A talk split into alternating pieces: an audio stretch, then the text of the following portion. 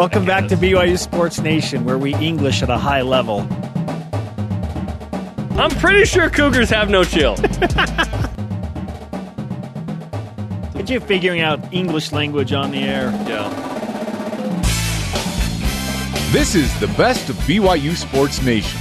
Interviews and insight from this week in Cougar Sports. Every Saturday, only on BYU Radio. To lead off, here's the double coverage interview of the week. It is our pleasure now to welcome on the Deseret First Credit Union Hotline via Zoom the newest member of the BYU basketball team. He is a graduate transfer, Te'Jon Lucas. Te'Jon, welcome to BYU Sports Nation. I appreciate you to having me, man. Excited to get to work. It's good to see the smile on your face. Uh, we're stoked to have you in Provo playing basketball for Mark Pope and BYU. I guess naturally the first question is why BYU when you had so many other options? Uh, it, it was a hard decision. I'm not going to sit here and say it was easy, clear cut, and I just knew what I was going to do. But um, at the end of the day, it came down to a couple things. Um, going to a place where a culture was very good and established, and BYU has done a great job uh, with the rich history and culture here with winning, getting to the tournament continuously. Um, an opportunity to be able to have an impactful season uh, this upcoming year just because I'll only be there for six to eight months. Um, and I think I'll have a chance to do that here at BYU. And playing style is another uh, important thing for me. Uh, and I think for my assets and skills, you know, using ball screens, being able to make plays for others and me, it's some of my uh, best skill sets. And so I think Coach Pope had a very clear cut plan on how he'd be able to use me, how he'd be able to improve my game, and uh, the vision he has for the team is very clear, and I, I support him every way, and I trust that he'll do whatever it takes for me to expand my game to get to the next level where I want to be and to help the team win the West Coast Conference championship and national championship. Hey, that would be great, man. Let's go through the Zags, right? Um, we're just glad you picked uh, BYU over Utah, and also as a Milwaukee guy, you wanted to play for a former Buck, right? And Mark Pope. Man, it was it was a plus for sure. Definitely a plus. okay, let's talk about your game. Um, you it, from the few highlights I've seen, you use both hands really well. You can shoot it well. I know Mark Pope can probably elevate your you know three point percentage to mid to high thirties. I think, if not low forties, I think that would be great. And uh, Brandon Averette was a player that graduated that I think you fill that spot really well. Um, what has BYU told you about sort of their vision for what you could become? Uh, one of the playmakers that they need on the court. Um, I know that they lost one in Brandon Aver, great guy. Uh, respect to him, did a great, lot of good things here. And I just want to come in, you know, try to fill those shoes and be able to make plays and make a different run. Fans love comparisons, Te'Jon. So, who would you compare your style of play to if it came to an NBA type of scenario? I will compare my game to Chris Paul right now. Ooh, I like that. I like that. How how so? How do you see that? Um, great leader on the court. Uh, does a little bit of everything. Um, if you need him to take the last shot, you take the last shot. But he always makes others around him better. Uh, at every stop he's been at, um, pretty sure no one thought Phoenix was going to make it second place in the West. And OKC to the playoffs last year. So every stop he's been at, he's made other guys around him better and still had uh, individual success. So I think I'm I'm very capable of uh, making other guys around me bit better and myself. Okay, let's talk about your journey. So you're from Milwaukee. Illinois for two years. Oh, by the way, as a freshman, you played in a bunch of games. One game you didn't play in was against BYU. Your Illini beat BYU by two in that game. You uh, transfer to Milwaukee, redshirt. You play two, so this will be your sixth year in college, fifth year playing. Um, what, what's this journey been like for you to uh, now go to your third school and, and your final school? Uh, it's definitely been up and down. Uh, like you said, early on in my freshman year career, I didn't start, but I mean, didn't play. Uh, it was the first time in my life that I actually never played and didn't start a game, so it was very challenging. Um, ended up uh, fighting through it. Started the last like 20 some games my freshman year, and started the next like 20 some games my sophomore year. So Illinois was good. We had a coaching change that I didn't sign under, so I ended up leaving after one year trying it out. Uh, it wasn't necessarily the system for me at the time, so I decided to go somewhere where I thought I could um, best use my assets again. Um, unfortunately, it was it was back here in Milwaukee. Um, I love my time here at Milwaukee. I was able to get better a lot, excuse me, as a person and a player, and just going my next stop. Uh, I'm only here for six to eight months, and it's a real business deal, and just trying to help any team get to a tournament and get a deep run. That's that's my biggest thing. BYU basketball transfer point guard Te'Jon Lucas with us on BYU Sports Nation. What was your first impression of Mark Pope, the head coach at BYU? High energy, high energy, high energy, and that's that's my kind of guy. That's what I need. That's what I need. Uh, that was one of the reasons I actually went to Illinois. Coach John Groce is a high energy guy. Um, definitely a family guy. Coach Pope seems like he's all about family and united. And, something I want to be a part of. You know, I want to. I'm a loyal guy. I like to be family oriented, and I definitely love Coach Pope and the prioritize me, um, show me that he really invested in me, the clear cut vision, and I commend for that. When did BYU and Mark Pope first pop onto your radar as a possible landing spot for you? Oh, well, I can say this. They were the first school to hit me when I got in the portal.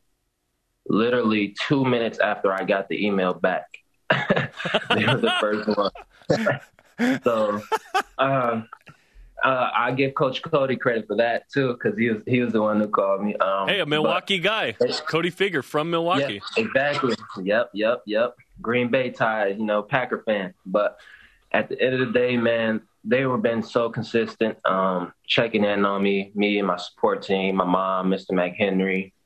Um, and then they just been consistent and showing me my plan, making sure I need anything, you know, do I want to see film? Do they broke down my film and compared me to players that they have, how they can improve me. Just it was just a very clear cut vision on the plan for me individually and as a team. I'm looking forward to it. Something we've noticed with this staff in the last couple of years, Te'Jon, is that uh, they are transfers themselves for the most part. Chris Burgess went to Duke and then Utah. They found the right fit. It worked for them. Mark Pope, obviously, Washington to Kentucky. So they're guys that get it in this regard. But uh, I wanted to get to know you a little bit better. Tell us a little bit more about yourself off the court. What are your hobbies? What do you like to do? Um, who are you? Oh, okay. So off the court, um, I really, I, so I just got the PS5 the other day. Okay, so okay. Been trying to, been trying to get a little active on there. I, I play little games, you know, Call of Duty and stuff on my spare time. Not so much 2K, just because you know I like to get away from basketball a little bit. Um, uh, but I like to hang out with friends, uh, have fun, watch TV, watch movies, um, kick it. Uh, very family, like I said, family oriented, friends oriented. So uh, whenever I have my downtime, you know, you know, student athletes really don't have that much. So I really like to take a lot of naps. You know, naps are the best. Listen, do it. Do it while you best. do it while you don't have kids, man. well, when my when my two year old takes a nap, that's when my wife's like, "You're good. You can take a nap." Yeah. I'm like, "Okay, okay, I'll take it right now." Uh, hey, hey, your mom has BYU TV, right? She's already ready to go. Oh yeah, she. I told her I was doing one uh, BYU TV this morning. She sent me a screenshot like, "Hey, I already have it. I, I have it recorded for eleven o'clock. I'll be there." That's yes. right. Mom, That's right. She's I love it. Mom is a super fan already. She has about three hundred dollars worth of BYU gear the first day I committed. That's great. That is what we like to hear. Te'Jon Lucas with yeah. us on BYU Sports Nation. What do you know about your teammates thus far? Have you met any of them virtually? If so, who and, and what has that been like? Uh, I talked to uh, Haarms, even though he's not coming back. Uh, we talked a long time. He uh, congratulated me, supported me, um, shouted me out. Uh, some guys follow me on Instagram. I haven't had the chance to talk to them at all, but definitely seen them. I was able to follow those guys back. But uh, Haarms has definitely been good. I was probably the one I've talked to the most. I've been there and played um, since we actually played against him in the Big Ten. He remember me, so mm-hmm. it was definitely just good to pick his brain and appreciate it. Yep, little Purdue uh, Illinois action there. Um, I, I want to ask you a super deep question. You can go wherever you want with this. Who or what has made you who you are? I would say my mother in Milwaukee. Um, being raised from Milwaukee, um, not not a lot of people make it out of here. It's rough. Uh, it's hard. There's a lot of distractions going on every day. Um, even with violence is, going on uh, every day. So I just commend my mom for sticking me in the gym. Uh, my dad, he, he pushed me to play basketball. Uh, first one introduced me to the game. And then Mr. McHenry uh, did a great job. And uh, I went to the Silver Spring Neighborhood Center, which is like a boys and girls club kind of. Uh, we've been going there since fourth grade. They do a little bit of everything. I mean, they help me with, they had homework help, um, ACT prep, food pantry, uh, summer camp. Um, you could work in the summer. I, my AU program was through there. So I literally went there Monday through Friday just because there was a lot of distractions going on around me, staying in the gym, just trying to stay focused and just trying to get out of there as much as best as possible. So I, I commend Milwaukee. You know, it takes a village to raise one, and then my mother, my support team, my sister, my dad, Mr. McHenry. I commend those because they push me and make sure I stay on the right track every day.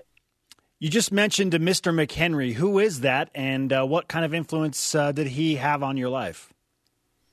Uh, that's my AAU coach slash mentor who's been there since fourth grade. Um, I played for the Milwaukee Spartans AU program, which was ran through the Silver Spring Neighborhood Center, who which Mr. McHenry was over at the time, and I've been playing with there since fourth grade. Like I said, he made sure I had everything I needed. Um, excuse me. Um, and then he just been pushing me. Uh, he helped me with these decisions. He was answering phone calls from Coach Pope and Coach Cody, Coach everybody.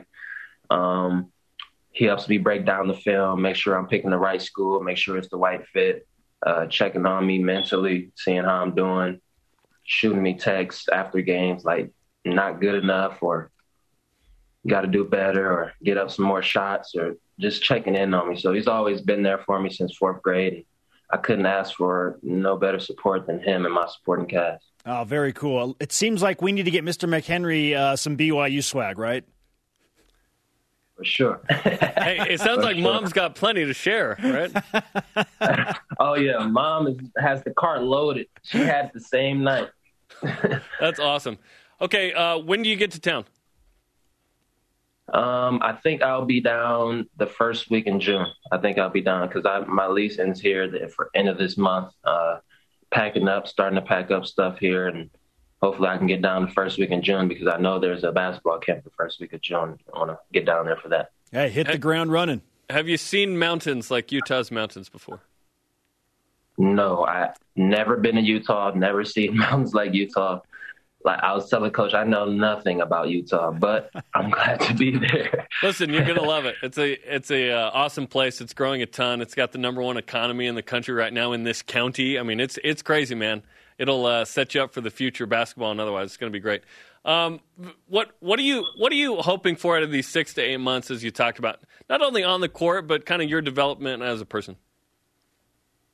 Uh, to find another family and brothers. Uh, hopefully, build a bond that's lifelong with those guys. You know, meet the fans and then get better individually um, as much as possible in that time frame. Even though it's small, but I know that you can get a lot done and then get uh, better collectively. You know, this six to eight months, uh, I want to be able to, um, like I said, win a conference championship, get to the tournament, make a deep run. I don't want to just get there and make a run. Um, and me individually, I think if I improve a little bit of my, my shooting and consistency, I think the sky is the limit. So I just want to focus on improving every day, locking in every day, making sure I do what I need to do in order for me and the team to be successful. You mentioned patterning your game after Chris Paul. Uh, number three, it happens to be available at BYU with Matt Haarms leaving. So is, is that what you're targeting? Yes, sir. I've, it's crazy. I never wore another number ever. Like I've been wearing that in AU. I've been at every high school stop I've wore three. Every college stop I've wore three. So uh I can't say it's because of CP3. Um, it was because of Allen Iverson. That was my favorite player at first, uh, before LeBron James. So that's why I wore three. But I'll take the CP3 because he's doing some real damage right now in the league. I love it. BYU's about to get a TL3 in Provo, man. Te'Jon, thanks for the time. So great to meet you. Can't wait to see you in Provo for BYU. I appreciate you guys for having me, man. Go Cougs. Hey, and tell mom hi. We're we're ready for her. Yeah. Yes, I'll tell her. All right. Te'Jon Lucas on the Deseret First Credit Union hotline. Deseret First, you know why we show how. I love this guy. Yes. I'm so excited. He's got an electric personality. He has a big smile, excited ready to be here. work. And he understands what he's being asked to do, right? As a grad transfer, all right, six to eight months, I'm going to go crazy hard, and we're going to get this thing done, right? We're, we're gonna we're gonna. He wants to win the league. He has ambitious goals, right? Which is great. Listen, is BYU going to beat Gonzaga for the uh, regular season title? They will not. Uh, but in Vegas, They maybe there's something. once. Maybe once in Vegas. Who knows, Yeah. right? Um, and, and you don't have to go through Gonzaga to make a run in the NCAA tournament. Those are two separate things. What a mature, impressive young man, and answering the tough questions with zero hesitation. Yes, and I love uh, we got deep with him, right? Yeah, super cool. Milwaukee and and uh, mentor Mr. McHenry and mom and dad and sister, and that's great. Let's go, let's go. Get more more uh, Te'Jon Lucases in pro. I, I love it. That was one of our favorite interviews this week. You're listening to the best of BYU Sports Nation.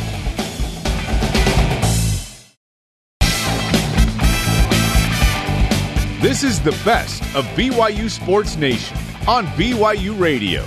The Cougar Whip Around, presented by Visible Supply Chain Management, tackling America's most challenging shipping problems. You like the idea of BYU men's basketball playing a game on Christmas Day? If I get It's to not be, an idea now; it's a thing. If I get to be there in paradise, yeah, I'm all for it, Jarom. Actually, I, I Is the fam there? If Yeah. the fam's not, that's harder. yeah, that is that is very Harder, difficult. yeah. Um, it gives me something to look forward to on Christmas Day after the presents are opened. So I, I like that I was dynamic go- too. I was gonna say you don't have anything to look forward to after, on the, Christmas. after the presents Yeah. are open, things die down. It's like, oh, BYU's got a game. Let's go. Yes, NBA is always bringing it that day. There's a couple garbage bowl games. It's always great. Yeah, absolutely. Garbage bowl games. Yes. Jeremiah guy DJ Bien-Aime wrote yesterday, the New York Daily News, that the Jets should trade for Nick Foles or Nick Mullens as backup veteran mentors to Zach Wilson. Do you like the idea of a capable veteran like one of those Knicks to mentor and push Zach? Yeah, I think it'd be great. Absolutely. Do you prefer one over the other? Nick Foles is an actual threat to play a little bit. Right? Uh, Mullins would not be. He was the third string for the Niners who got some run a couple years ago. I like Nick Foles. Southern He's a Miss. Super Bowl champion for crying out loud in a backup role. Yeah. So I, I like that, and I think it would push Zach in the right ways to make him bring it every day. They're playing Zach from the start, but Sure. it- but there's a chance that Nick Foles actually plays a little bit if because he started for the Bears eventually. Sure. Can BYU top 0 in four straight to advance to the Super Regionals for the second time in program history? Ooh, percentages in history would suggest no. It's so tough so to lose the first game Yeah. and then come all the way back up through the elimination bracket to do that. BYU baseball did it in the West Coast Conference tournament a few years back. 2018? and it was incredible. Yeah. But it's so tough to do that.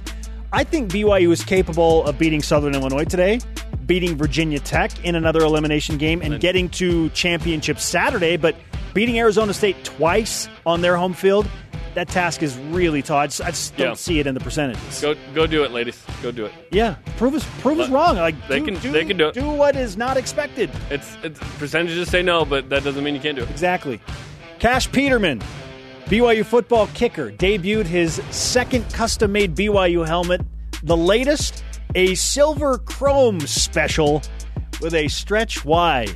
Jarom, do you like the chromed out BYU football look? Yes, I really do. Also, I like that Cash Peterman is a walk-on kicker whose whose vibe is the helmet guy on Instagram Reels and TikTok. Like he's he's carving out a Wearing overalls with one strap. That's Caleb Lohner style.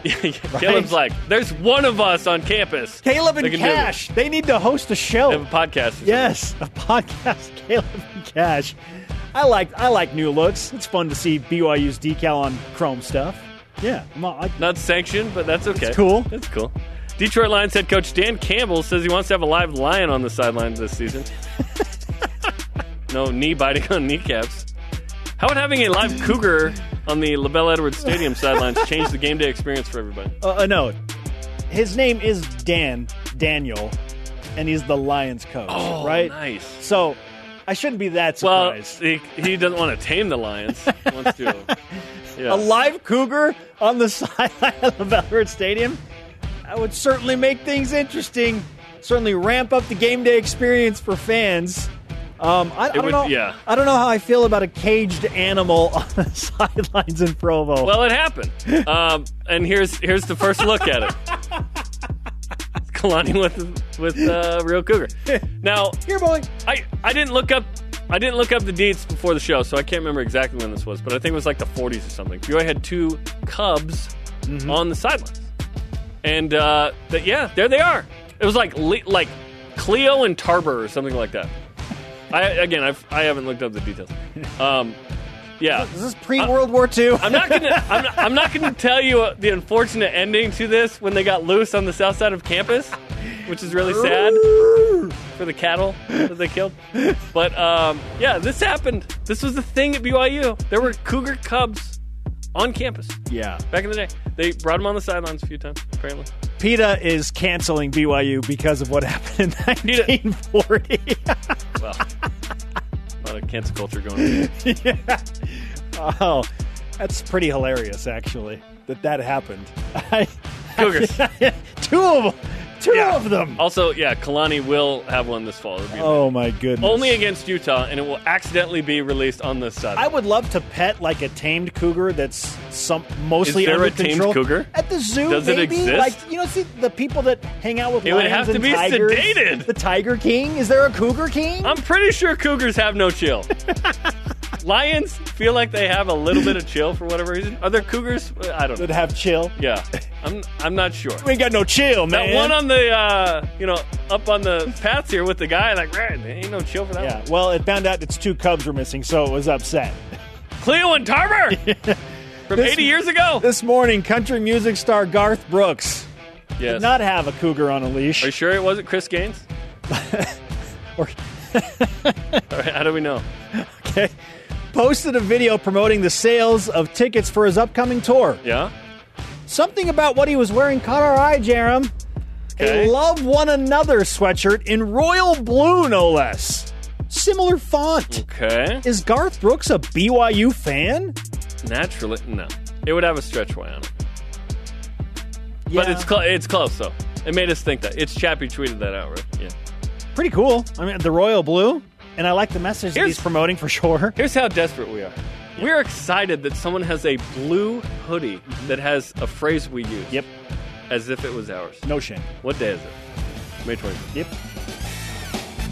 The best of BYU Sports Nation will be back after this on BYU Radio.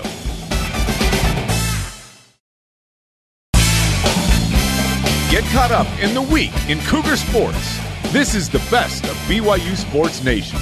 Joining us now on the Deseret First Credit Union hotline is three time All American soccer star for BYU, Mikayla Colohan.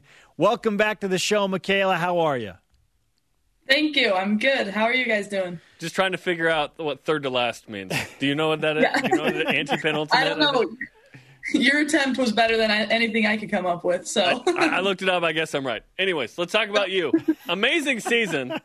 First team All American, back to the NCAA tournament. I know it wasn't kind of the finish you guys wanted, but obviously everything was weird, and uh, you play your, your season in the spring. How did you feel about how the season went?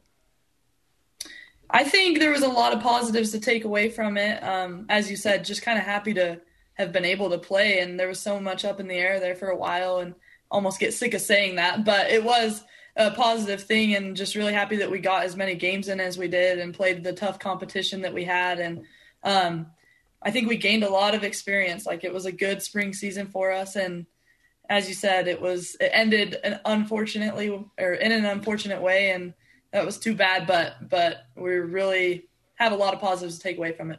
You drew Virginia, who eventually went to the Final Four in another college cup in your opening round. Do you feel like you, you got a rough draw there, or how does how does that shake out in your mind right now? Maybe a little bit, yeah. It. I think when we were watching the selection show, it was kind I, I didn't ever feel like dang we're playing virginia but it was like oh virginia and then you hear a lot of talk after that like everyone was shocked they weren't ranked and didn't get a first round bye and things like that so there was a lot of talk about how they kind of got unfortunate to have us as well and so it was a tough matchup that early in the tournament but um, i think that that's just kind of the way the tournament is and that happens and you got to be able to rise to play anybody so you guys end up being the 12 overall seed, which was awesome. I thought typically in the tournament, it's like we just have this. I don't know if it's a real thing or not, but it's like ah, BYU gets chipped or whatever. That's how we feel about NCAA tournaments, generally speaking. 12 was great. 11 was Santa Clara. They go and win the national championship. What was that like emotionally? Because you know them, you split with them. It was tied in aggregate, so that that had to be something. What was it? Geez, it was a lot, a lot of different emotions. I think, I think back to the other national championships I've watched in previous years, and it always hurts. It's hard to watch another team celebrate, and you're jealous, of course. Like everybody wants to feel that feeling and celebrate that way, but it was like a whole nother level watching Santa Clara do it. We're like, we beat them once, we got unfortunate losing to them another time. I even feel like we should have won the first game as well, and they're in our conference, so it's so close to home, and we know we're so familiar with them, and know how good we are. And I mean, if you see a team like that, you know you're capable of beating and you're better than you feel like. And watching watching them win the national championship just kind of fueled me. And um, like I said, very jealous, but makes me want to be able to feel that same thing and, and make it there. Any any kind of positive feelings there at all? Given that, hey, the league won one. That's that's good for us as a group. It makes us look good. Or is it like, oh, we're on that level? I'd say a little bit of both, but yeah, yeah, there's for sure some positive to take. Like the WCC, I think that's that's great to see a, a conference opponent, you know, win the national championship. And just for West, the West in general, the soccer over here sometimes gets a little bit of, you know, we're not as good as the the East Coast or whatever people say. And so I think it's great that a team close by won and showed, you know, how strong we are over here and how strong our conference can be. And so yeah, for sure. And it's, it's just really motivating and kind of wants me to be able to rise to that and push us to that level as well. Three time All American soccer star Mikayla Colohan with us on BYU Sports Nation, two times a first teamer. That's incredible. It really is. You know, so I'm, we're here to profile you. You're awesome. Okay, how do you feel about how do you feel about being awesome, Mikayla? you guys are too nice. You make me sound even better than I am. So I don't know. no, it it really is legit, right? Jennifer Rockwood. I think it was 2019. I said, "Tell me what makes Mikayla Colohan great," and she said, "You know," said all these amazing things. She said, "She to me, she's the best player we've ever had in the program," and I was like best player ever. That's oh. that's incredible given how many uh, players have come through here.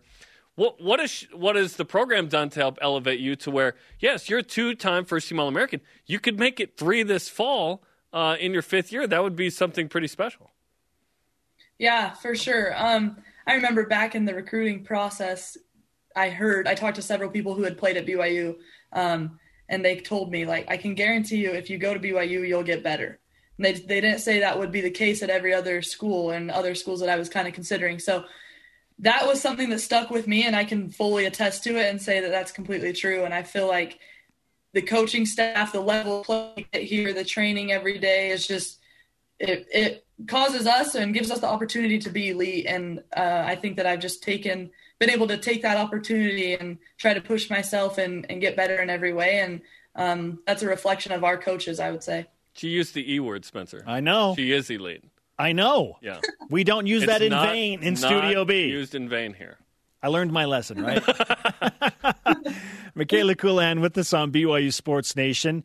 Maybe coming back for one more shot at I don't know a college cup or a national championship was enough to push you to another season at BYU, but you're drafted 14th overall. You clearly are a future pro player. What was the main driving force behind your motivation to come back for one more season instead of just taking it to the professional level?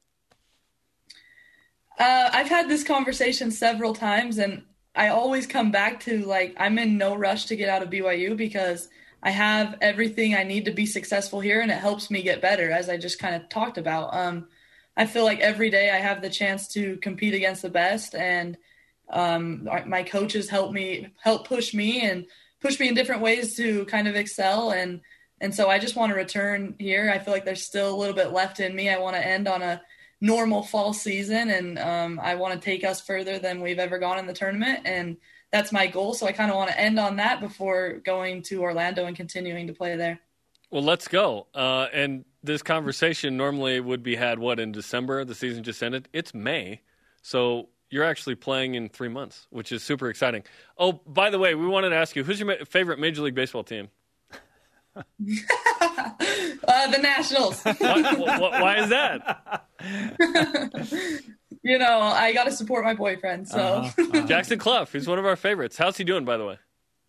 He's doing great. He he actually just got injured. He hurt his hand, um, but his season had just barely kind of started, and uh, he had been playing well so far, and so he's he's going to have a little bit of a break, but he'll get right back to it. So. How much minor league baseball are you watching right now? every day there for a minute until he he took a little break. But yeah, yeah. It, every single day. he's in he's in Double A with the Harrisburg Senators right now, so that's good, man. That's that's good. That's great. So, how physically tired do you feel after a very unique season in the spring, knowing that you got to turn things around, as Jarom just mentioned, essentially in a few months? Yeah, um, I think a lot of people have kind of been talking about that. Like, wow, that's a quick turnaround, and honestly, that's all I could ask for. Like, the more games, the better. The quicker the season's coming, the happier I am, and that's what I want to do. So to see it um, just right around the corner and not having this long off season and just training every day, it just makes me super excited, and I can't wait to get back into it. And for what it's worth, Kayla, I believe that BYU was the last team to beat Santa Clara before they went on their national championship run. So you still have that on them. Hey, the only team that beat them. The Let's only go. team. Let's go. How, how that's that? right. Let's hang a banner. Let's go. that's, that's the fuel for this season. Kayla, great to talk to you. Let's give you some BYU Sports Nation karma for your off-season training. Stay well. Tell Jackson well. hi. Yeah, say hi to Jackson for us, and we'll uh, we'll see you around soon. Okay, thanks, guys. Have a good one. You got it. Mikayla Colohan on the Deseret First Credit Union Hotline. Deseret First, you know why, we show how. Elite. She really is. Two time first team All American. It's fun to go into every game knowing BYU has the best player on the field. Yeah. She's the best player on the field. She is in that very, very small category of like maybe uh, somebody discussed as like the best athlete on campus at BYU in any sport right now. Yeah. Like she's right there. Could be. Yeah. Could be. She's the Carlos Valderrama. Okay. Of BYU soccer. this is the best of BYU Sports Nation on BYU Radio.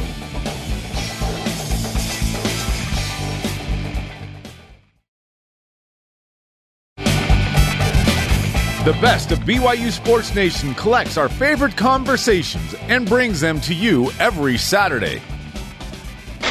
Per USA Today, we know the following payouts from each of the Power Five conferences to each and every school within those Power Five conferences based on the 2020 fiscal year. This is going to hurt. Let off by the Big Ten. This is like, what's your salary? Let's read the salary of people who make way more than you. $54.3 million per school in the Big Ten Conference, which is actually 14 schools. Yeah. ESPN, Fox, Big Ten Network. Woo! 54.3. They are the leaders in the clubhouse of the big money game. The SEC, I think most people think, oh, the SEC's got to be the leader, right? $45.5 million per school. The Big Ten Network is a bigger deal than the SEC network. Yeah, the Big Ten it's network really is the exception that has worked out, right? Yeah, the Mountain's like, what did we do wrong? As is the Pac 12 network. You were in SD. That was the problem. The Big 12, 40.5 million plus regional slash local TV packages. So if you add the Not 15 million a year behind the SEC. If you add the 15 million a year from the Longhorn network for Texas, then they're right up there, actually a million above the Big 10. Yes. Texas is Texas. Yeah. ACC, $37 million, and the Pac 12, $33.6 million per school. Not far behind. But how much of the 33.6 million per year for the Pac-12 dealt with the fact that they were in California and were largely shut down more than some of the other Power 5 conferences that actually tried to make a little bit of money and keep playing college football? I don't think the TV deal would be affected by that. By the the the number of games. So like even though the Pac-12 only played six games, you don't think that there was any We know they'd be in last place regardless. type of prorated scenario. I don't think so. I I, I don't know. I guess uh, they were only three point four behind the ACC. That's pretty interesting. Okay. Because everything we've heard and talked about is like, oh, the TV deal. No, it's like, well, they're right there. Okay. What's the issue? I guess my next question is Just what what happens when they actually get their own network doing something? Hmm. Then what? Do they leapfrog the Big Twelve and go into third place suddenly, and the rhetoric changes? I, yeah, it's interesting. what do we learn from these numbers that have been revealed from BYU Power doesn't have as much money as this. Yeah. Um, no, BYU's in a great spot for what it can do. Can BYU control whether it's in a Power Five conference? No. Can BYU control that it makes more than it would have in the Mountain West or even joining the AAC? Yes. BYU has more in its pockets from its football deal with ESPN than it would if it was in the AAC, which is the next best TV deal. Now, that would be what? Football only, probably, right? Um, when BYU went independent a couple years after, we were like, oh, it's all in or nothing. No, no, no. We would take football only right now. It's all good. WCC, great fit for BYU. It's fantastic. You can still get to the tournament. It yes, uh, you know BYU raised money during the pandemic successfully, try and make up what it lost this season. Um, you know, 2020 and, and into the fall. So, I, I anticipate that this fall we're you know, I I hope we have a full stadium. I think we'll have a full stadium. Like why not? You Sure. know? Um, I, I think we're we're getting you know we're 106 days away. We can do that. We can do that safely. Um, and then The you numbers and the percentages, a lot of the ticket sales. Yeah, Trending in the right Yep, direction. all that stuff. BYU's got the best possible, um, you know, TV deal it can get. I'm guessing that's not only financially, but obviously the access and relationship with ESPN is more than just the TV money. Yeah. it's games, it's uh, you know programming, it's it's all kinds of things. So yeah, listen, can BYU sustain independence? It's a question we ask a lot, and at this time of year, right? We haven't even gotten into expansion, by the way. it is the season. Oh yes, It- it- and I, and I'm going to take the conversation there. Let's go. What do we learn from these numbers?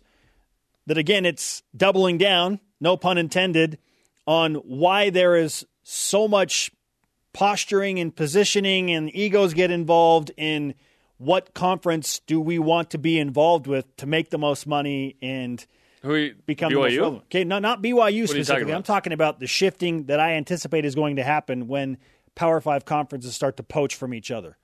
I They- think that's going to happen again. I don't know if it will because when it happened, they created, you know, legal clauses preventing such and and ta- well, you can always jump. You- Exactly. Every, every contract can, can be always broken. pay your way out of it. But it's steep, dude. Like it wasn't like before where the, it's it's steep now. Um, it could still happen. But if the We're contract like- year is up, is what I'm saying. If the contract year is up, then it's up. No, no, no. Not like the league with the TV deal is independent of the teams. The team leaving the league is a separate Sure, but thing. there, yeah. there there are certainly more complications when you're under a heavy, hefty TV deal that you're already getting a lot of money for, and you try and leave the conference. What I'm saying is, if the TV deal is up, that's that's at least one of the major barriers. You're like, okay, whatever. If we go to this conference, we're going to make this more, this much more in millions, and we can pay the fine that we're going to have to pay to the league to leave because we want to be in this conference over here. I wonder if that will actually happen. We're all talking like it will. It might. It may not. It may not happen at all. It, it might just be adding. But these numbers, I look at these numbers and I go, who's going to be added that will increase that number? There's not a single team not named Notre Dame that will do that. Like equal. Like why would you just bring in someone to do an equal one? You would need someone to do better. They're already in the leagues. All the attractive interesting teams are in the leagues. Obviously, BYU would be a massive benefit to a league, but not to the point where they can elevate that number significantly. if the Pac 12 were to do what they tried to do in 2010, And get Texas and and get Texas and Oklahoma, talk about a major shift There's no way it happens. in how relevant now and Yeah. how financially stable, Yeah. more stable that conference becomes because you bring in two huge power teams into a conference that's making the least out of the Power Five conferences per team per year. but not by much. Um, and it ain't happening because Texas is going to situationally, culturally, demographically, sit in, regionally, sit in that spot.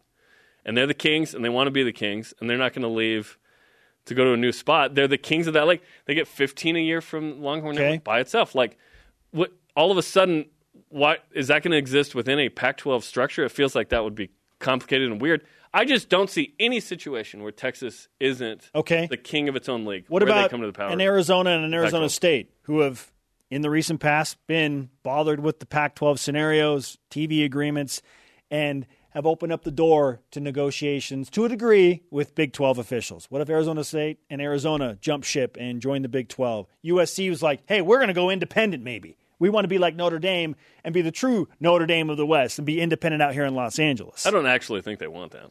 I just think they were posturing. Okay. Yeah. Just big talk. Yeah. I'm hoping for Listen, chaos. because- Honestly, I'm hoping for chaos because the more chaos there is, the better it is for BYU to try and find a back door in to join one of these Power Five conferences. I'm not sure how it happens, but I would love. Yes, obviously, BYU being in a Power Five league would be the biggest moment in the history of the university. I'm talking sports or otherwise, because it changes the opportunities you have as an institution financially to do things. Right? Go look at the U. They're nonstop building stuff because they. Yes, they have more money and they're spending more money, but it puts you in a different financial spot. It helps everybody out there. The best of BYU Sports Nation will be back after this on BYU Radio.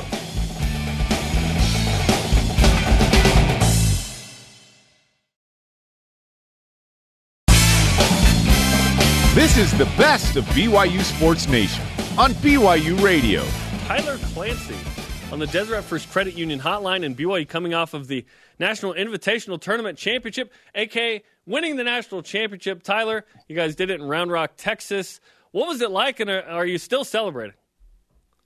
Well, thank you so much for having me here. Uh, Got to admit, definitely still coming down a little bit. It was an exciting, exciting weekend with with the boys down in Texas. Um, I think I, I think it's safe to say it didn't even set in for us until it was the fourth quarter of the national championship, and we're up by like five. And all of a sudden, we started looking around. There's like two minutes left, and we said, "Guys, I think we did it." Um, but really, it was a, it was it was a lot of fun and uh, exciting times. Okay, so when you win the national championship, and by the way, correct me if I'm wrong. This is BYU lacrosse's fifth national championship, correct? The first in ten years. Is that accurate? That's right, since 2011, so that, 10 years on the dot. So, so what do you get? You get you get a trophy? Do you get anything individual like rings? Is that to be determined? What what do you get when you win it? Yep. So we we got we got a trophy from the from our the MCLA. We're getting rings probably sometime in the fall. But when we got back to our hotel that we were staying at all week, they also gave us some plastic gold medals. So that's going to be also in the memorabilia case uh, from the staff there. Very hey, cool. Hey, listen, in the COVID year with an extramural, it's it's great. It's all good. You you win, right? Oh, we'll take what we can get. That's right. Absolutely. when I first started here, I sidelined lacrosse, so I, it, I've followed the team for a long time. Congratulations, and as Jason mentioned, a fifth national championship. That's super awesome. What was this year like for you guys? Because it's one thing to okay, you have the NCAA is going to throw the no, no, no. This is the MCLA, which for those who don't know, there's not a ton of teams out west that do this, but there's a lot of big schools that have an MCLA lacrosse team, and you guys went through who showed up at this tournament and won. Um, what was what was this season like, and what was it like to go to this national championship and win it? Definitely. So, I mean, from the get go, it was a, it was a tough year. Um, we we brought together a talented group of guys with some challenging circumstances. As, as everyone know, I don't have to rehash rehash that situation, but um, we I think the the key to success for us this year is we played wee ball. Um, I'm telling you, these are guys that don't get scholarships. None of us, uh, you know, obviously get our school paid for to play. We do it for the love of the game and for the love of each other. We get up at 5:30 in the morning and run till our till our feet fall off we lift hard, we we work hard, we practice for about two and a half hours, and I'm telling you, the the hard work that we put in really showed out, especially in Texas in that last three game stretch. We had to run and run and run in the hot, humid uh, Round Rock sun, and boy, did that those all of those mornings finally paid off. Um, I think one of the toughest parts of the season was when our coach came to us before the game, Coach Matt Schneck, before our very first game, and said, "Gentlemen." Just spoke to the administration and there's going to be no fans allowed this year at any of our games. And that was tough. That was heartbreaking for a lot of us. But I think it just goes to show the grit of this team and the things that we've been able to overcome, not just this year, um, but in that 10 year stretch of what it took for us to get back to the national championship. All right, Tyler. Uh, we like to bring the hard hitting questions here. So I'm going to throw one at you here that, uh, quite frankly, has bothered me because I can't find an answer to it. Last week on okay. the show, we were looking up uh, different things about lacrosse. I had mentioned that I, I, don't know a ton about the sport of lacrosse. And so we were just trying to looking up terminology and things like that. One of the things that we stumbled upon was that the lacrosse stick has many different names, one of which is called a Betsy. Do you can you can you enlighten me as to why the lacrosse stick might be called a Betsy? Oh, you know what, guys? I I wish I could provide some insight, but maybe that's like old school lacrosse or something like that. I genuinely have never heard that either. So, okay, so you don't know. I am not going to feel so bad that I don't know that. Then it's not a thing. Yeah, it, yeah. It seriously, be, I yeah. That, that's yeah. a left field. It must not be a thing. um, you, you were part of a group of three seniors that came back for an extra year with Jared Cotter and Tyler Mumford and Sons. What what did what was it like for you guys to rally this group, be the captains, and finish on top like this? Well, I have to say that for me, I, I was on the slow academic track, so I was going to come back for school anyway. But um, uh, you know, Jared and Ty are two amazing examples of of that BYU lacrosse program. These are guys that on and off the field are just representative of some of the best quality individuals you can find at BYU. So, um, you know, our year got cut short last year and we were having a really good year. We got together over the summer and they said, guys, we got to finish what we started.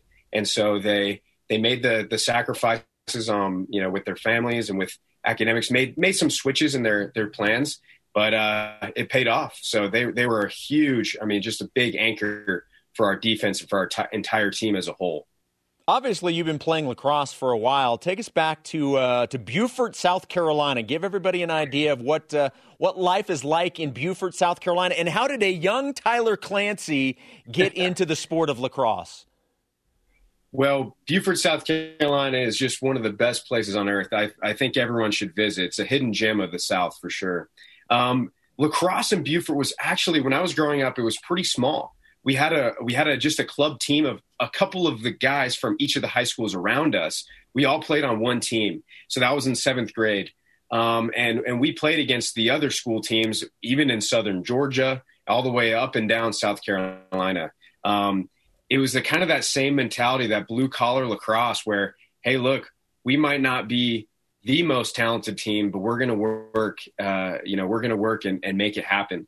So I went to BYU lacrosse camp in 2014 um, when I was still in high school, and Coach Schneck talked to me, and and I was really inspired by the those senior captains uh, when I was at camp, and just the the quality of the character of those individuals, and I could see that there was just something special here, and I wanted to be a part of it. So when I got accepted, um, I knew that this was the place I wanted to come and play for Coach Schneck, and it's been such a great experience, such a great ride uh, for me in my life. Well, what a way to go out on top as well in uh, you know your your senior year, your second senior year as an All American and national champ. That's pretty awesome. I also want to bring up something awesome for those who follow Provo culture. You are a big part of this, actually. the basic BYU Bro account, which I do follow on Instagram.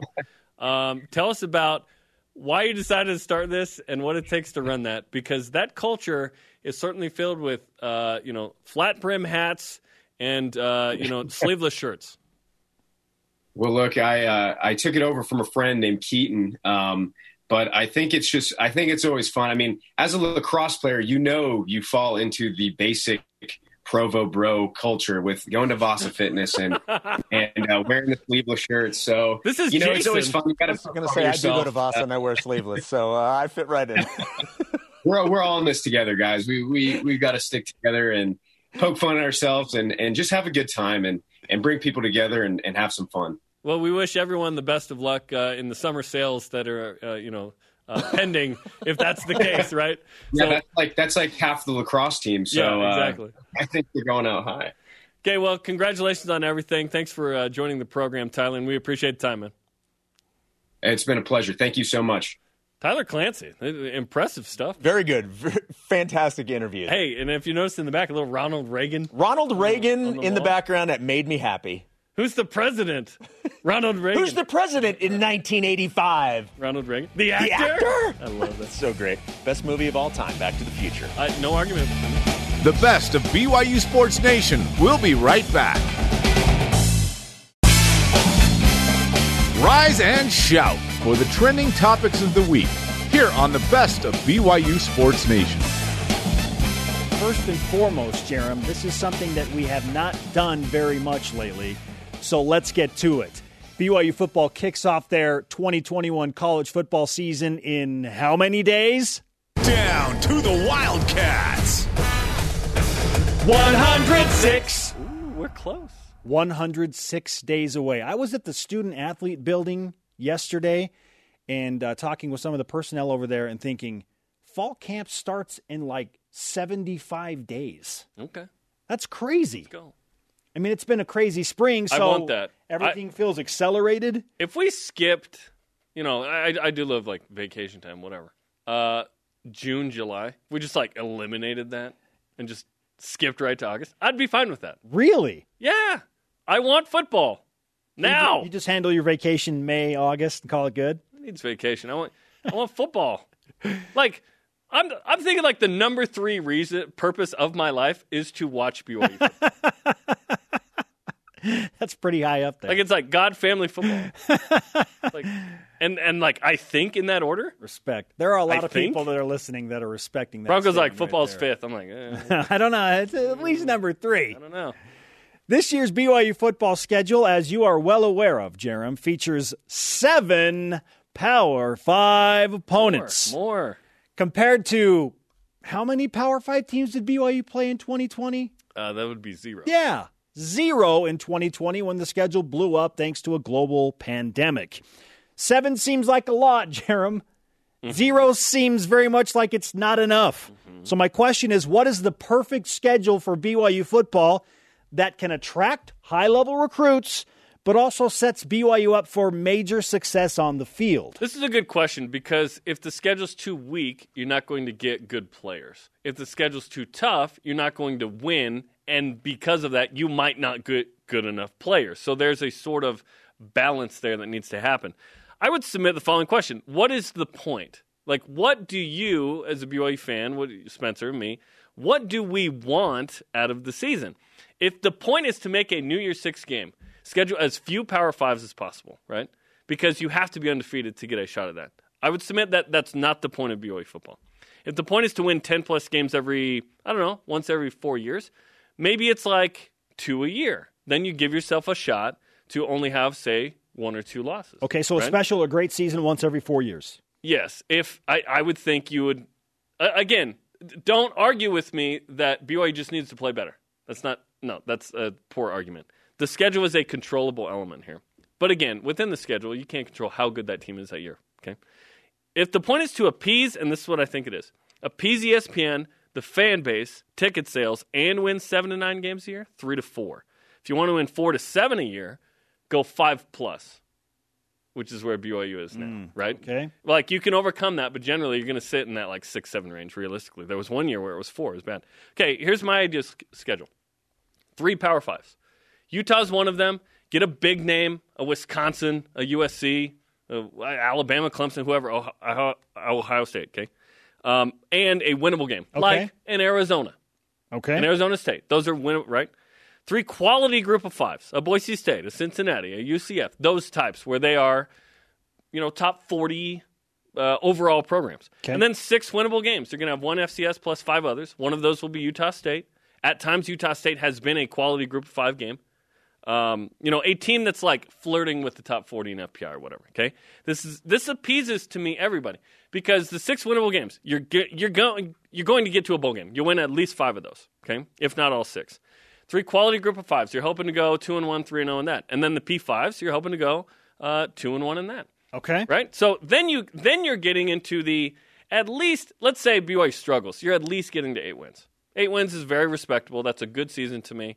If you go 9, 10, 11, you know, 12's not happening if you're playing three power fives, in my opinion. But to me, that's the, the, the ideal schedule. And again, it's not this simple or easy. And sometimes I think maybe I make it sound like it's just as simple as schedule a certain amount of power fives.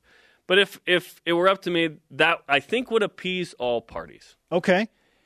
And I think that we should note that 2020, even though there were zero Power Fives, it was largely out of BYU's control. Completely. Completely out of BYU's control Yeah, yeah. Totally. when we got further into the summer and all these Power Five conferences said, no, no, no, we're not playing non conference games. And BYU's like, uh, okay, well, we're just going to schedule Yes. who will even play us. Absolutely, and it was awesome. So there was a pass. And so BYU fans were just excited to have football games. It didn't matter Yes. who it was against. Just play football. We'll be excited about it. And they made the most of that. Now that the COVID pandemic is seemingly coming to a close in terms of not allowing fans and Power Five conferences getting back to normal schedules, there's not going to be a pass for that. If BYU came back with another schedule this year, like they had last year, No question. then fans would be up in arms about this. That's too easy. I don't want that. People, I agree with Yeah, you. I would hate that every year. You have to appease a lot of parties. All that went out the window in 2020. You have to appease a lot of different partners in all of this. So I agree with you 100%.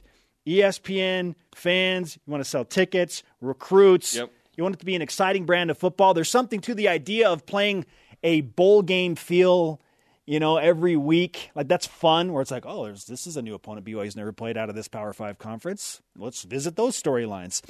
But winning 6 to 7 games is not fun. It's just mediocre. I would So- argue that even eight uh, consistently, like we got bored with that with Bronco Mendenhall. Sure. we did. Okay. So you have three Power Fives. I'm okay if BYU plays four Power Five teams. To me, it's more about the placement of the Power Five games, when, where, and the quality of that Power Five team that BYU plays. But that's where it gets really tricky because ESPN comes in and says, hey, we want you to play USC. You cool? And Tom Holmoe's like, uh, I've asked this question. Sure. How many times does Tom say no to ESPN? Who knows? How much can he? Only he knows what I mean? the answer to that question. So four Power Five games, preferably Utah and three others. I Yeah. like the game against Utah every year. Oh yeah, no, no, no. Everyone's on board with that. I know that the hiatus is going to happen again. Whatever. Three high level G5 games. Boise State, Yeah. couple of AAC opponents. So four Power Fives, three high level G5s. That's seven games right there. Four should win games. And then one FCS blowout.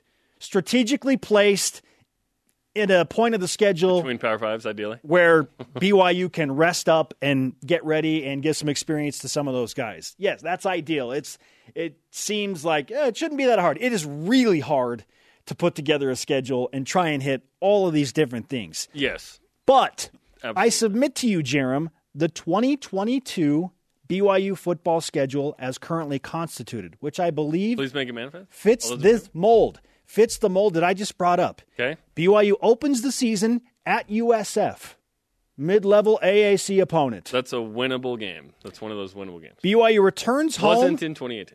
They return home on September 10th to host the Baylor Bears. Baylor in Provo. Oh, the Grimes Mateos game. Okay, that's fun. The 17th of September at Oregon. Tough game. Yeah, that's a tough game. That's that high level game. That's the high level Power That's the 5 game. highest level game. Yep. Followed by a home game against Wyoming. Win. Followed by a home game against Utah State. Win. Followed by a home game against Arkansas, which is bottom of the SEC. Winnable Power Five. It's in like, Provo. Like that's a, a Okay. good matchup. Yeah. Then at Liberty, October 22nd. Hopefully they will lose their outstanding quarterback. Okay. Like he's legit. In 22. Maybe he goes Maybe after he this goes pro. season. Malik something. At Boise State, which all of a sudden Always doesn't tough. doesn't scare me as much as it used to. Well, when we have the number two pick, yeah, it's Sure. pretty easy. They just lost their head coach again. and 13 NFL players. Yeah. Oh, tough game always. Dixie State in Provo. Yep. Stanford on the road. Yeah. Who knows? Yeah. I mean, good, solid. It's hard to know if discipline. Yeah, Stanford. What's Stanford going to be? right? Yeah. What? Yeah. We'll see. And then there is a TBA against East Carolina, also in Provo. That's a guaranteed win because of revenge. Revenge factor, right? 2017. That's one of the lowest days in BYU football. I'm looking at this schedule and I'm thinking, okay, I, like that. I only see like one game that I'm like, whoa, that's really hard, and that's at Oregon. yes, this took 12 independent years to get to. By the way, like it, it, It took, take- a, took a long long time. time to sort of find. And obviously, we've grown in what we want and what we've seen, and Tom's grown as an athletic director in terms of balance. And you know, it's I know it's complicated, but I think we're getting to the point, and this year is again an outlier the other way: zero power fives to seven power fives. Yeah. Like, whoa, you're going to feel that. Trust me. In the middle of the season, we're going to go. Eh, this wasn't last year with these guys in this schedule. But yes, that that kind of balance is way better. Really nice. More manageable. Who you're playing when you're playing. Absolutely. I'm all about the 2022 schedule. There are four Power Fives, which I know is one more than you want. Yeah, you you sort of eliminate the 10 plus win possibility l- largely. But again, the 2022 schedule doesn't feature a ton of like, whoa, Power Five games. Okay, Yes, we want only only Oregon.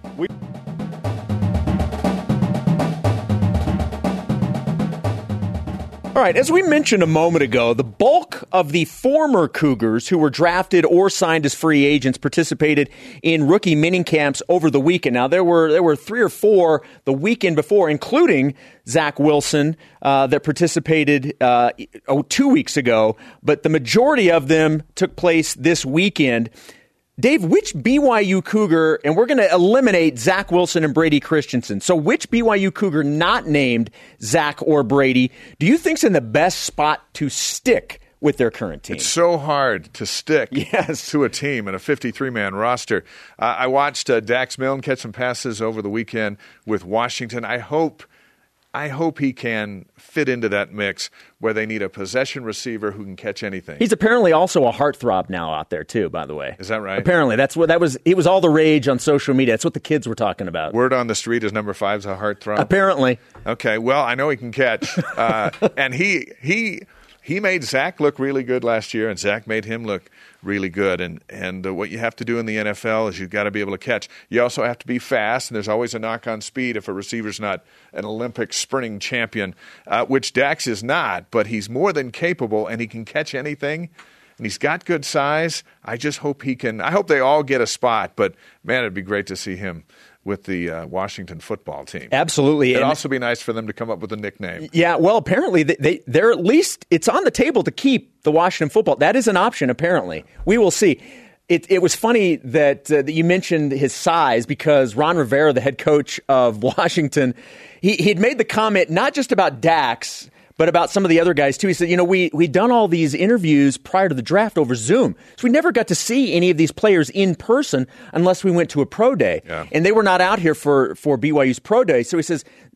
Dax is much bigger than I thought he was. And I thought to myself, well, that's got to be a pleasant surprise. It's better than saying he's shorter than what I thought he was. Yeah, yeah. Remember when Ty Detmer walked into the office with LaVell Edwards the first time, and and uh, he thought he looked more like Pee Wee Herman, and was waiting waiting for the other football player Yes. to come in, and Ty's like, "No, I'm Ty, Yeah. from San Antonio," and then it, it worked out. It seemed to have worked out uh, just uh, just fine. Um, I am going to go with a member of the Jets, but not the one that you think. I'm going to go with Tristen Hoge. All right. Tristen Hoge is a guy that I think has a fantastic opportunity with the Jets. Number one, offensive line is a big time need for them. Spe- certainly depth at the O line. Wh- whether he's a starter or not, I-, I don't know. But I know that they need offensive line help in the worst way. Let's be honest, what NFL team doesn't? But I like the fact that he has gone to a team that desperately needs help at the position he plays. I also don't think it is a bad thing that he is a teammate of Zach Wilson. Yeah. The fact that you have somebody that Zach is comfortable with. Look, in Woody Johnson, I mentioned this on the show last week, the owner of the New York Jets tweeted out or had an assistant tweet out. All the tweet was was, hey, look, Zach and Tristan, former Cougars, back together again. And it was just the two of them at the New York Jets facility. When the owner's taking uh, note that you are there and you're a teammate of Zach Wilson, that can't be a bad thing. Plus his NFL pedigree. Obviously, you know, with his uncle, people know the Hoge name came from Yeah, Notre Dame right. at BYU. I just think all of those things speak very highly about his chances of sticking with the Jets. I hope I hope Matt Bushman can get in Yeah. with the Raiders. I think um, for a variety of reasons. One that he could have gone out after his junior year, decided to come back, and then ahead of this great summer or summer and senior season. Um, Rips out his Achilles last day of practice in a non-contact drill, out for the season. Yeah. You just feel for that guy. And his father-in-law is Chad Lewis, and I like Chad Lewis. When Chad got back from his mission, my dad was his bishop, who was, and my dad was head of the Cougar Club. Chad goes in and, and in his book. He goes in and talks to my dad, asks if he can get a tryout with LaVell. And so my dad called LaVell. They went down at lunchtime, and Chad caught a few balls. And LaVell goes, "Well, I don't have a scholarship for you, but uh, you're you're more than welcome to walk onto the team.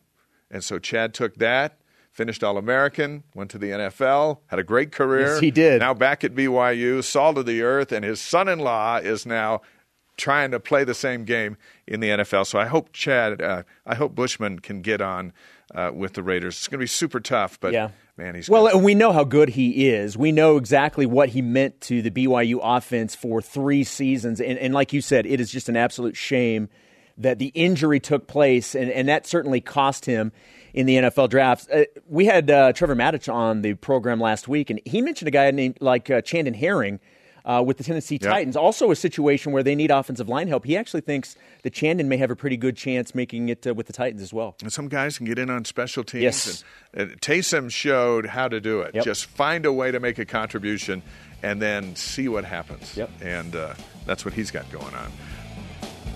This is the best of BYU Sports Nation on BYU Radio.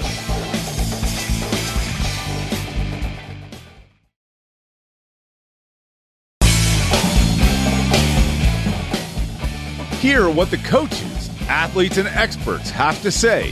Here's another great interview from the week on the best of BYU Sports Nation. Now, on the Deseret First Credit Union hotline via Zoom from his office is the always esteemed Greg Wrubell, voice of the Cougars. We'll just look in his direction. His office is this way. Yeah, it's somewhere over here. over there. So, yes, Greg, uh, it's great to have you back on the program. Again, happy Friday. We're, we're talking BYU football and perfect schedules. Um, do you have a perfect schedule format in your mind for BYU football if you were to compile something and be in that meeting with Tom Holmoe? Well, first of all, it's great to be with you upstairs. And uh, one of these days, Yeah. we're going to be back together. I can actually come downstairs. Just come Yes. down right And- now. We'll just move over. Just come down right now. but yeah, you know, I was thinking uh, I, if you're going to say it's a it's a 12 game schedule, right? So we have a, a nice round number to work with every year. I kind of like it this way: uh, a third of the games against good P5s, so that's four. Another third of the games against mid to high level G5s or low level P5s, and then a third of the schedule of gimmies games you're going to win. Uh, and, and that's going to put you more or less in the postseason every year if you can manage that kind of schedule. And so that's kind of how I think. I always want to be in a bowl game, obviously. You want to have enough heft in the schedule for all the reasons you talked about, attracting recruits, national play, and everything else. I think it's a nice little breakup one third, one third, one third of those, uh, of those different categories. Yeah, it's it's an interesting balancing act, right? Because you want to appease ESPN, you want to appease to continue that relationship, and they've been awesome. They help BYU set up games too. You also want to appease recruits and the fans and the ticket sales and whatnot, but you also want to make sure you're in a eight to nine wins a season as much as possible thing, and then every now and then maybe you get a ten win season, right? So. Um, It- No, I, I, you're right, and and we just realized you, you don't want the 2020 season every year. Yeah. But the best thing about it was, even without the P5s that had been scheduled, you were in the conversation in November. Yeah. And how fun was that again for BYU? And, and the thing is, the national talking heads they didn't care Yep. about the fact that BYU didn't have the schedule it wanted because BYU was doing the best it could and rolling people in the process. And so BYU was again a story. And and and you know, as much as anything, that's what you want to be. And and the Cougars were in that spot. Now you can't be that way every year. We already talked about the many reasons why that can't happen.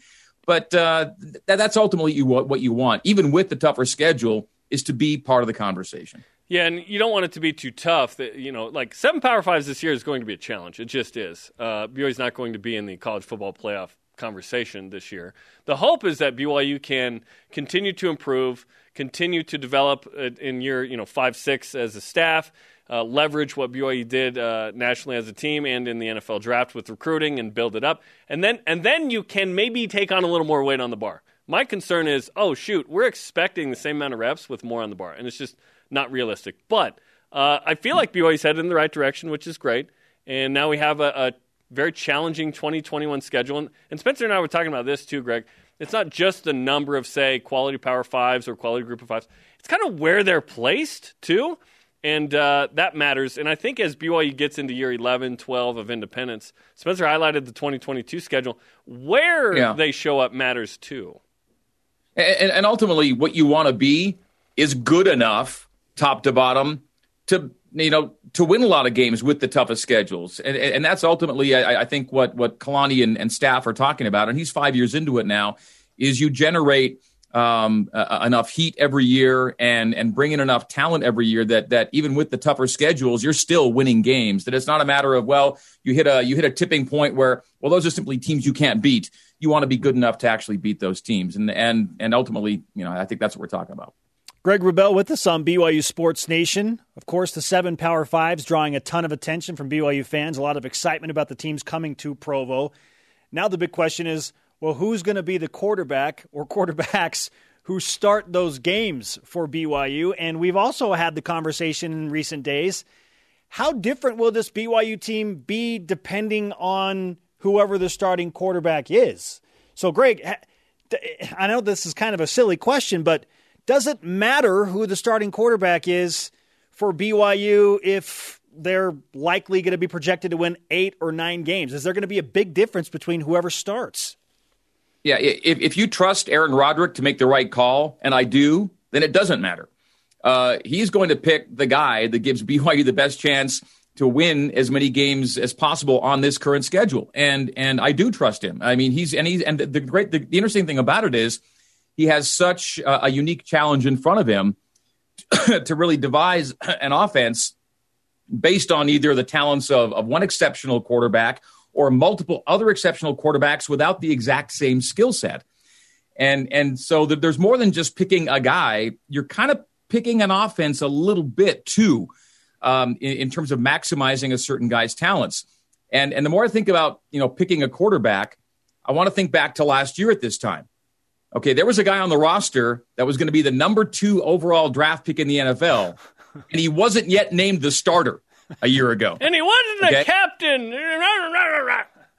so, so Zach Wilson still had a competition to go through. Now, granted, COVID cut spring short last year. That said, they came out of spring without having, at least publicly, a clear cut starter. Okay, and as far as Zach was concerned, and he talks about his, you know, the uh, the chip on his shoulder, he was using that too, because he wasn't named the guy. He was going to be the number two overall draft pick, and he went into August battling for the starter spot ostensibly.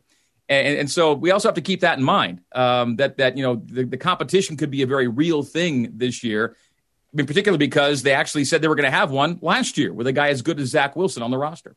It'll be interesting to see if I'm you know if I'm Aaron Roderick and I'm not. Uh, it Jacob Conover is going, he's the future, but I don't I. I don't want him to be the president. Here's why. He would have to do something no quarterback has ever done in BYU history. Play seven power fives. I just think when you have two guys who have started at least a couple games, the dyna- dynamicism of uh, Jaren Hall, the simplicity of of what Baylor Romney does is exceptional. I want Jacob Conover's time to start perhaps in 22 or 23. We'll see. But it's a great problem, and I'm super excited. We're talking about 106 days till till the season starts, like 75 until camp starts. That's going to be a fun battle, and uh, yeah. you know we'll, we'll, see who wins it. I'm thinking Jaren Hall is going to win it, but uh, we'll see. Well, let's also remember too. Uh, last year was the exception to the rule, unfortunately, in terms of a starting quarterback that goes all the way. Um, history has proven over the last decade you're probably going to need more than one guy. And if it's Jaren Hall starting, because of the way he plays, and and we saw how he got banged up the last time he had extensive play, you're probably going to need more than just one guy. You hope that's not the case. Ideally, and again, they saw it last year. Your guy on day one is your guy in, in game 12 and 13, and he takes every meaningful snap of the season. That's what Zach Wilson did. But that hasn't been the way it's gone for a long time at BYU. So it behooves the Cougars that they have more than just one guy really ready to roll. And the good thing is there are reps, with the exception of Conover, there are reps in the program that should give Aaron and uh, and the rest of the coaches in Cougar Nation uh, a lot of confidence. Greg Wrubell on BYU Sports Nation. Football out for the moment, basketball in. Mark Pope just signed his latest transfer, a grad transfer, Te'Jon Lucas out of Wisconsin Milwaukee. Greg, what was your initial reaction to getting a much needed point guard and one that has a backdrop of playing at Illinois and Wisconsin Milwaukee? Well, the more Te'Jons, the better. You know, I miss T John Koroma, and uh, and it's good that we can get that back in the program one way or the other. So I, I do appreciate that. Uh, and, and, it's and and and I and again, I, I, when it comes to trust, I trust Mark Pope. And and last year there were a lot of questions about a COVID reconfigured roster and how all these guys would come together. And we saw just how well they did come together. And, and so when it comes to cobbling together pieces um, with a little more time together, with COVID restrictions easing up, I really do trust uh, Coach Pope and his staff to uh, to put together uh, another solid NCAA tournament team. And and you know you you, you already spoke with Te'Jon. You know how impressive he came off, and and, he's got a resume uh, to back it up. And so I'm uh, I'm I'm excited. I'm happy. I'm pumped to see what this group and if there are more additions to it, so be it. And if AB comes back, that's wonderful. Uh, the more the better that way. Uh, I, I, you know we got to get through football, but uh, I, I, want basketball season to get here quickly again too. I just I, I really you know th- that NCAA tournament experience was so quick to me. Um, it came and went, and I almost hardly really you know uh, uh, you know kind of conceptualized or had everything settle in with how that season ended because of everything that went into it to get to that point. It was so hard and such a grind to get to that spot. And to have it be over so quickly was kind of tough. I know it was tough for me. It had to be, you know, infinitely, you know, tougher for the guys. Um, I just want to get that feeling back as soon as possible. BYU baseball playing its uh, penultimate game of the season. Yesterday we looked it up. Anti-penultimate is the third to last, mm-hmm. uh, or the last before the second to last. But mm-hmm. anyway, uh, what do you want to see about uh, from BYU baseball in the final two games here? Well, a series win, right? You want to win out, uh, so you get another series win. Uh, that would be four straight series wins for BYU to end the regular season. Uh, one win uh, secures a conference winning record. Uh, they're not going to finish with an overall winning record, but there are some things to play for here in the last couple of days. Um, you know, they, have already proven to be a bit of a spoiler on the road at San Diego. Uh, that was something they wanted to accomplish late in the year.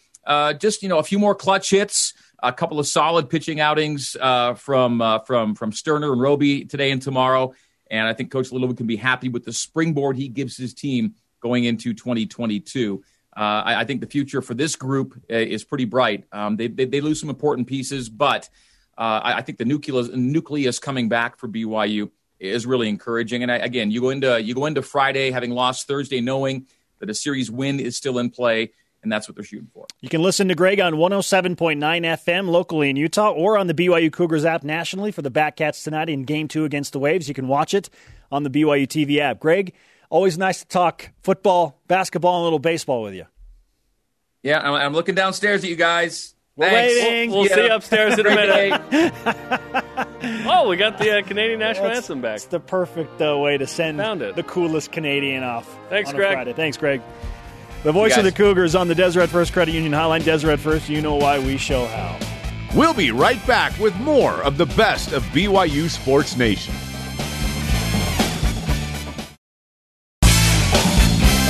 The best of BYU Sports Nation collects our favorite conversations and brings them to you every Saturday. So, as mentioned, Pro Football Focus released a list of the top starting quarterbacks in the NFL, 1 through 32. Taysom Hill slash Jameis Winston at 24. Zach Wilson at 30 out of 32. So this begs the question. Let's discuss who will have the better year at quarterback, Taysom Hill or Zacharias Wilson. Okay, um, let's just go ahead and acknowledge the elephant in the room. As you mentioned it, it is a slash situation it's right leg now. Leg day. That's not. Oh no no no no. Oh.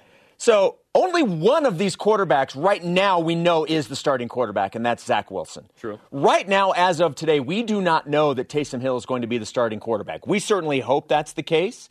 We, as BYU centric, uh, would certainly love for him Are to you be. sure about that? Look around this set and would, tell me that. Would love for him to be. We think he should get the starting job over Jameis Winston. I don't think biased opinion. Yes, I don't think anybody would uh, would assume we would go any other direction than that. Uh-huh. But as of today, Zach Wilson is the only one of the two that we know will be a starting quarterback this season in the NFL. If Taysom starts, and we all hope he does, I think I break it down this way. I think Zach has the better stats. I think the quarterback stats, whether it's yards, passing touchdowns, what the, the numbers that you look at at a quarterback. I yes. think Zach Wilson puts up better stats. I don't think there's any question we would certainly expect the New Orleans Saints, with all of the weapons oh that they have, to have the better season from a win loss record. That's not in question. So, yeah, yeah. So I, I, it, I have a hard time splitting the two because who, what what do you going to determine in terms of the better who's going to have a better year? If, if it's And- based and off of better? individual stats, What is better? That's that's my point. Yeah, yeah. Because I think Zach will have the better stats. I think Taysom will have the better season because of the team. So I think every single person will take fewer stats if your team wins.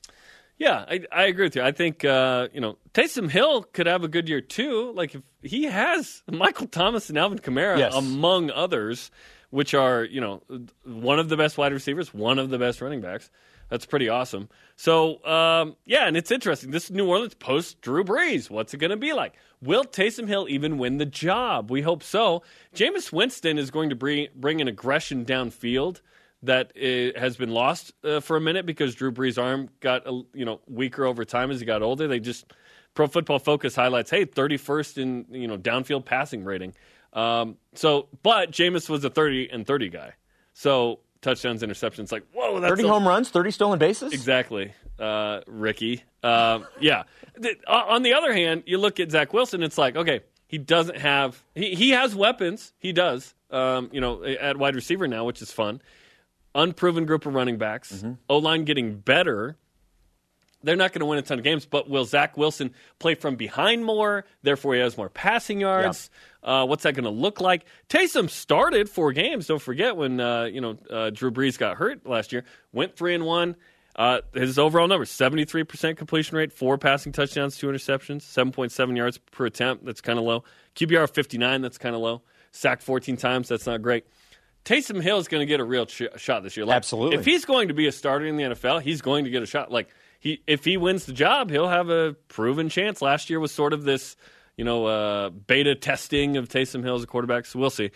I'm thinking it's going to be Zach. But what is better, right? If Taysom Hill can lead, uh, you know, the Saints to nine wins, uh, if he's a starter, that's certainly a tremendous year, regardless of the stats. Because if he stays in there, Yep. they have Jameis as an option if they want.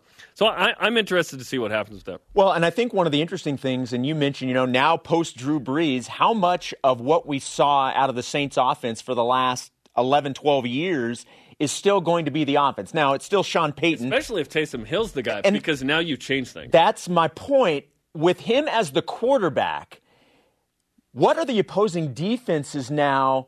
Can they key in more on the receivers and Kamara, you know, Michael Thomas and those guys? Can they key in more, not having to worry about all of the things that Taysom can do as a non quarterback? So does does it does it allow the defenses to be able to play more straight up as opposed to having to worry about some of those trick plays and some of those things that Taysom Yes. brings that nobody else has? Can they? Can the Saints, uh, you know, do what they've uh, the Ravens have done with Lamar Jackson a Right. little bit, where it's like, hey, it's going to be run heavy, but Taysom Hill is a capable passer, but he's not a great NFL passer at this point. Perhaps he develops into that. We'll see. He's a good. I think he's a good passer. Um, numbers bear out that he's he's fine to good. I don't know that he's ever going to be a great NFL passer. I hope so. That would be awesome. But his strength isn't that. His strength is his ability to make a play with his feet, and perhaps that opens up the pass. We'll see. Zach Wilson. I mean, it, it could it could be rough initially. Like, let's be honest, it probably will be. But hopefully, has a, uh tremendous year. Where Steve Young said he doesn't have to have amazing stats or even win a ton, but he has to have these moments where you say, "Oh, that's where the ceiling is." Like it can happen. So it. I, I don't know that we, we'll go to the end and go. Zach Wilson had better stats and da da da. Probably, probably given how much he's going to be able to throw. But it is interesting that all, already PFF, who was in love with Zach after last year, is like third worst. It's just what it is, and I don't. I, I think that's fair to Zach. He hasn't proven anything quite yet. Yeah, he's, he hasn't had a game yet. I mean, let's go back Taysom to Hill has barely played. let's go back to the schedule release, and we went over this last week for the New York Jets. Just out of the first six games, Zach Wilson's first six games in the NFL, four of them are going to be on the road. So four of his first six are going to be on the road. Yeah. He faces the Patriots twice in his first six games. His very first game, you talk about the storylines in abundance at Carolina against Sam Darnold. Darnold. I mean, it's it's in it's insane to think about what he's going to get right out of the gate. So I, I am very curious. But here's the thing, and, I, and I've said this multiple times.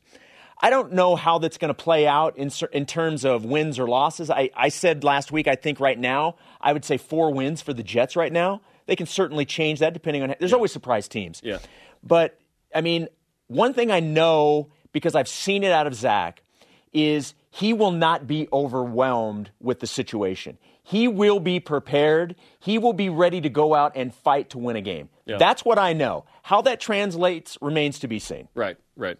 Okay, let's look at the list. A few other things. So Zach Wilson rated ahead of Jalen Hurts with the Eagles, Drew Lock with the Broncos. Interesting. Okay.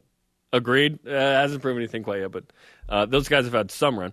Zach, the lowest ranked rookie that made it. There are three starters listed Trevor Lawrence with the Jags at 21, Justin Fields with the Bears at 25, and then Zach with the Jets at 30. Sam Darnold, 28. So um, my question isn't about Zach now, it's about Taysom Hill. Let's go th- up through this list above where Taysom Hill slash Jameis Winston are, and tell me if you think Taysom Hill is going to have a better year than these quarterbacks ranked above him. Okay. Um, Justin Fields, by the way, at 24. Sorry. Justin Fields at 25. So Taysom Hill slash Winston away. barely yeah. above in Pro Football Focus list. Okay, 23, Carson Wentz with the Colts. I think he could, I think he could, a good th- year with the Colts. I, th- I think I think Taysom could equal that. Could equal that. Yes. Okay. okay. Jimmy Garoppolo, Niners. Niners have a ton of weapons. Not, yeah, I, I, I wouldn't expect that. He'll be healthy. I think there's too many weapons with Kittles yeah, and everybody else. Trevor Lawrence with the Jags. Can Taysom Hill be better than Trevor Lawrence with the Jags? I think he can. Equal to? I would hope so. You're yeah. talking about a, first year guy. Daniel Jones, Jets. Absolutely. Yes, absolutely. absolutely. Can be better than We're Daniel up to 19 now. Ryan Fitzmagic. You would hope so. With Washington. You would hope so, but Ryan now, Fitz. Ryan the Fitz, beard won't be as good. That's a fact. The beard yes, is excellent. That is true. Yeah. Okay, up to 18. Joe Burrow, Bengals. From I, what we saw of Joe Burrow, I would, rookie, I would not expect. I would say no. I would, I would expect Joe Burrow to have a better season. Kyler Murray, Cardinals. No, no, no way. Kyler, listen, as an NFC West guy, I'm scared to death of Kyler Murray. Ben Roethlisberger, Old Man River. No, but the guy still. Old Man Three Rivers. Yes. Yeah, come on. He's still got it, right? Yes. 38, coming off elbow surgery. Okay, Justin Herbert, Chargers, had one of the greatest rookie seasons ever. Look, I do not expect him to have the same type of year. I think I think he took everybody by surprise. I think that comes down a little bit, I but I, I think it's no. I uh, no, I, I, think this dude. I think Justin Herbert is really, really good. I, I, do. And how good do we think Taysom Hill can be? Is the question. We've we've seen. I think I've seen enough to sort of feel like I know what Taysom Hill as an NFL quarterback, but it's not been like his offense. He's the guy. Yeah. And even then, even if he wins the job, I don't know that he's the guy because the moment he throws three picks and a half and they're down twenty, Jameis could come in. Like this is more of a collegiate situation with the Saints than a NFL situation. I'm I'm on the fence okay. with with this one. Let's find where the line is where it's like definitely no. Kirk Cousins Vikings. He throws for a lot of yards. He does throw for a lot of yards. Probably no. Derek Carr. Could have a Derek Carr. Could have a Derek Carr year. Twelve Ryan Tannehill. I think that's where the line ends. Tannehill up is is it's going to be tough. Matt Stafford Rams. I'm scared to death of Matt. Yeah, Stafford Yeah, that's that offense defense. is going to be scary. Oh my gosh, Baker Mayfield Browns. No, no, no. So there's the line. Can Taysom Hill climb into the top 15 is the question. He's at 25 on this list. We'll see. Where will Zach Wilson uh, fare? We'll see. It's our question of the day. Who will have a better year as an NFL QB this season, Taysom Hill or Zach Wilson? What do you think? Let's go to Voice of the Nation. This is the Voice of the Nation on BYU Sports Nation. Speak up, Andrew Simon on Twitter. Taysom Hill, not because he's the better player, that's an argument for another day, rather because of the team they have surrounding yep. him and the quality of the coaching. Yes, unproven first year head coach in Robert Saleh. Obviously, the Jets are going to be an uphill climb. The Saints are like, I just pencil them into the playoffs every year, even without Drew Brees. I would think, mm, wild card team, probably. You're not going to beat the Bucs in that division um, with Tom Brady again. So, yeah. Uh, and you and you look at uh, the Falcons. Well, Matt struggled. Ryan now has a has a weapon in uh, in Pitts. Yes, he does. So you add you add and, and and that was kind of an off year. You know, fired the coach. But they still score. Yes, they just their can't defense stop anybody. was terrible. just yes. can't stop anybody. At uh, the underscore salty. Is this Lee Kamard? What you, is that you on Instagram? I think with the weapons around him, Taysom Hill is more set up for success. That's not to say Zach won't have the better season though. And again, what is better? Are, yeah. are we going much, stats or are we going win? What what kind of combination are we looking at? Efficiency? Are we looking at quarterback rating? Are we looking at yards, yards per attempt? What are we looking at? Um, continue to join the conversation 24 seven on Twitter, Instagram, and Facebook using the hashtag BYUSN. The best of BYU Sports Nation rolls on after this.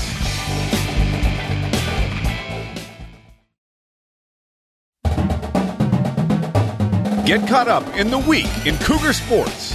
This is the best of BYU Sports Nation. It was Elijah Bryant's debut last night with Milwaukee, the best BYU Cougar professional debut. Remember, he had 16 points, six rebounds, three assists. 32 minutes. Okay, so my initial gut reaction was, well, yeah, look what he did 16 points, six boards, and, and six of 13 shooting. So, I mean, he, he was shooting the ball really, really well. But then we got into the list of guys that would be under this category. Let's just go over some of the other former Cougars and their debuts. Fred Warner with the San Francisco 49ers. He had 11 solo tackles. That was back in 2018 against Minnesota. That was pretty good. Yes, it was. Yeah. Uh, a guy named Jimmer Fredette. You may have heard of him. Jimmer, three of eight, six points, three assists, one rebound, obviously with the Sacramento Kings. Comes in as a lottery pick. Yes. All the pressure in the world. Yes. Everyone expected 40 that night. Yes. so right. three of eight. It's not the greatest debut. Obviously, just a horrible situation to go to for Jimmer. Danny Ainge, one of four, two points, one assist, and one rebound. But then you brought up something that swayed my opinion. You said, what about Danny Ainge in Major League Baseball with the Toronto Blue Jays? Listen to Danny's line, his first game as a pro baseball player. Three for four, one RBI, and three runs scored. As much as I was immediately going to go with Elijah Bryant, I think you swayed me, and I'm going with Danny Ainge in his Major League Baseball Now, debut. f- For the record, he was facing Cleveland Indians pitching. Still, you bet But- 750 in your debut? yeah. That's not bad. So right now, I'm going to go with Danny Ainge, but Elijah Bryant last night, he looked really good. A lot of people forget about Ainge and then coming back and finishing basketball and playing for the Boston Celtics. Then he had that little stint in Major League Baseball, which which was his first love at the time, and then he decided he loved basketball more, and basketball's been really good to Yes, him. it has. But that's a great debut. Shawn Bradley, you mentioned? Yep. Seven six. You know, you figure at seven six you're gonna block a lot of shots. We're just trying to lobby who's gonna be who's gonna be the best. All right, who else? Steve Young. Now, we debated. So, do you go Steve Young with the Bucs, or do you go Steve Young with the LA Express? And as as we found out, Never go with the Bucs. so the, the creamsicle jerseys it's just it's just a bad combination. We found his stats, I don't- and I our our stats people found this. So congratulations, because I know it was not easy to find LA Express stats. Steve Young with the LA Express was 19 of 29, one touchdown, 152 yards, six rushes for 32. So not bad, but it's still not Danny Ainge three for four with an RBI and three runs scored. Yeah, and Jim McMahon, 12 of 22, 131 yards and a pick in his debut debut with the Bears. I think you got to go. Elijah was great last night in that opportunity. Yeah. Um, Ainge wasn't playing in a throwaway game. He was playing in like the first game of the season. I think you go Ainge and the Blue Jays for the best debut. Well, and I think what was great about what we saw from Elijah last night, it, it was the final regular season game. The Bucks had already clinched the spot that they were going to be in. They couldn't move up, they couldn't fall down. So they played a lot of guys last night.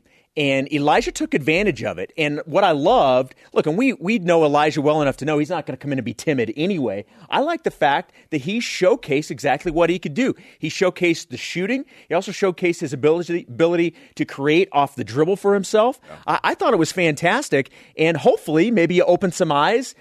Depth in the playoffs. If if games out of hand, whether it's good or bad, you get in there, and certainly moving forward to next year. I'm glad he got out of Israel when he did, Yes. uh, with all that's going on over there. The key thing is he's in, as Yes. you mentioned, and now he has an opportunity to stay in. And whether or not it's uh, he he earns that as a practice body, you know, you, the team needs a full roster. Yep. Once you're on there, you just uh, that's better than not being on Yeah. there. And uh, he's got an opportunity, and he's such a good guy. Um, and good things happen to good people who are trying to do the right things. That uh, this makes a lot of sense that uh, that he's getting this opportunity right now. The best of BYU Sports Nation will be back after this on BYU Radio. This is the best of BYU Sports Nation on BYU Radio. Riley Jensen from BYU Softball. Riley, thanks for taking a few minutes today. We appreciate it. How are you? Good. How are you guys? It's always fun to be back on the show. We uh, we are very good. Uh, congratulations! I know we saw the video uh, from the uh, the team room yesterday when you found out that you were going to the Tempe Regional against Virginia Tech. Take us through what that moment was like for you and your team. Yeah, if you if you couldn't tell, we're pretty stoked. I mean, every every time a name was read, we were like, "Is it us? Is it us?" And then we were second to last. So we knew it was either this one, the 15 seed, or the 16 seed. So we were pretty excited. Riley, this has been a roller coaster season. You start with the first month and a half on the road. You play some really good teams. Uh, this backside of the season, you, you, you, a light comes on. You win the league title again for the 12th straight year, and now you're back into the NCAA tournament. What has this journey taught you? Because there were some low times, and you finished with some really high times. Um, I mean, probably between this year and last year. I think last year kind of taught us, you know, like just don't take even one game for granted, win or loss. So I think we kind of took that mentality into this year and we just kind of kept pushing. We were playing really tough teams. We had a really tough schedule. We were on the road so often. We just kept pushing and just knew eventually that it would click. And I think it's clicking at the right time. What do you think sparked that? Because I mean, as Dave mentioned, it's it's unbelievable the way you guys ended, and I mentioned this in our last segment, you guys finished the year having won eight in a row. You'd won 25 of 27. Was there something that you look back on and say, this is what changed, or was it kind of a compilation of a lot of things? Um, I think I think honestly we just got sick of losing. We kind of got together and said, "Hey, we're better than what we're showing," and we just kind of stepped it up a little bit. There wasn't really one thing that clicked. We just kind of all together were just like, "We're better than this." Well, Coach Eakin has a way of, of, of bringing a team along because uh, you're always going to start the first half of the season on the road due to the nature of weather uh, here, and uh, and then league play starts, and then all of a sudden you just seem to just rise to the top like you have this time, and now you have Virginia Tech on Thursday night in Tempe, Arizona. Uh, what do you think of the Hokies in this matchup? I mean, like I said, we're excited. They're a great team. It's going to be a great opportunity for us to just keep learning and keep getting better, and hopefully we can win a couple games. Riley, when you're facing a pitcher, and I, I don't know who pitches for the Hokies, but let's say she's really, really good. Uh, they took third in the ACC, so they have to have a pretty good staff. But when when you're facing a pitcher that's really good as a team, how do you approach attacking that pitcher to scratch across some runs because you've got a you've got a good pitcher yourself on the hill. But when the when is this go up and swing for the fence or what what what do you do to to beat a really good pitcher? You've seen seen good ones and you've seen bad ones this year. Yeah, we've seen a lot of great pitching. So I think that it's kind of just communicating with each other. You know, I always have to be the guinea pig hitting lead off and say, hey, she's throwing this, she's hitting these spots, umpire's calling this. So I think it's kind of just adjusting mid game to what we're seeing and to what adjustments they're making on us. And it's just, we just got to keep swinging because, you know, one swing can just change the game.